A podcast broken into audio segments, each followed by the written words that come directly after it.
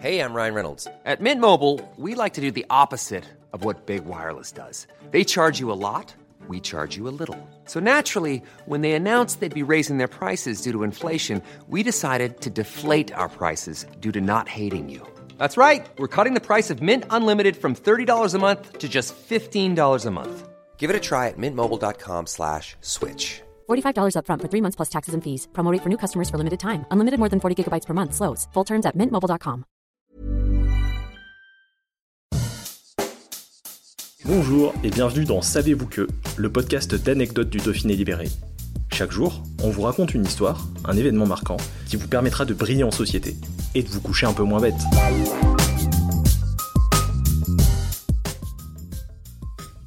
Elle trône au milieu des eaux, tel le vestige d'une vie effacée.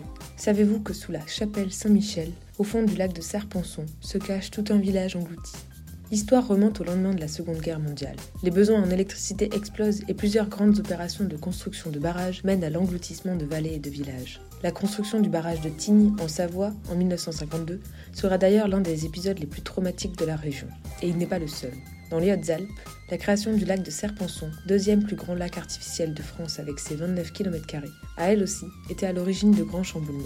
Maisons et églises sont dynamitées en 1961. Sa construction conduit à l'engloutissement des villages de Savine, du Bail et de plusieurs hameaux autour. Même si le village de Savine est reconstruit un peu plus en hauteur, sous le nom de Savine-le-Lac, le traumatisme est immense pour les habitants. Et une démolition ne passe pas, celle de la chapelle Saint-Michel. Lieu historique de pèlerinage, sa destruction est actée, même si son altitude est légèrement au-dessus du niveau du lac. Sauf qu'une forte mobilisation des habitants et de l'architecte Achille de Panasquette à l'œuvre pour reconstruire Savine-le-Lac, obtient gain de cause. La chapelle est sauvée. Voilà pourquoi elle trône dorénavant au milieu des eaux, sur le petit îlot du même nom, s'étendant sur quelques dizaines de mètres carrés. Souvenir d'un passé englouti, illuminé dans la nuit et accessible seulement au printemps, elle est devenue le monument le plus photographié de Serponçon.